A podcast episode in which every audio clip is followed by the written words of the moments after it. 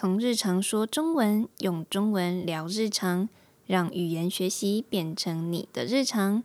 我是来自台湾的易安，欢迎来到日常中文 Daily Mandarin。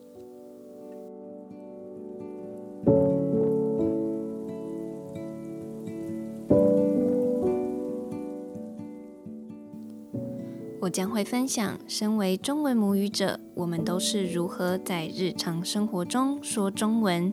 希望透过这个频道，让你的中文更到地。Podcast 里将会有中文学习、文化交流、主题访谈等单元，希望大家可以听得愉快，学得自在。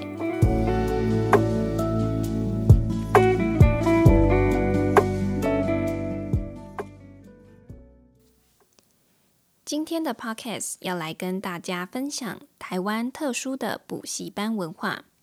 问起台湾人求学经验，放学后去补习可说是共同记忆。什么是补习？补习是除了在学校上课外，再到民间的机构学习学校里的科目。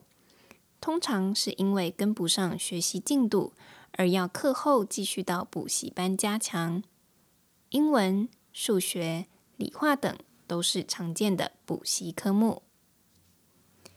根据教育部统计，二零一八年全台有一万七千家补习班，跟二十年前相比多了一万四千家，总数比全台便利商店还要多，被称作是台湾的教育奇迹。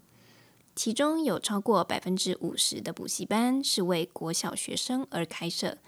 从国小、国中到高中生，每人平均年缴补习费用超过五万元台币。台湾研究机构中央研究院的一份报告指出，跟各国相比，台湾的补习风气在全世界排名第七，前三名是俄罗斯、南韩、上海、日本跟新加坡，当然也榜上有名。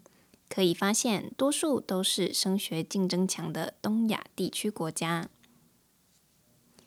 以我的经验来说，从国小就开始补英文，国中、高中开始补数学、理化。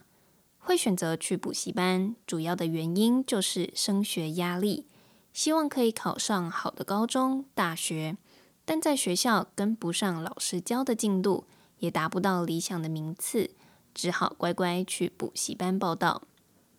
那时候的一天大概长这样：早上六点出门去学校上课，到下午五点下课后接着去补习班，晚上回到家已经十点。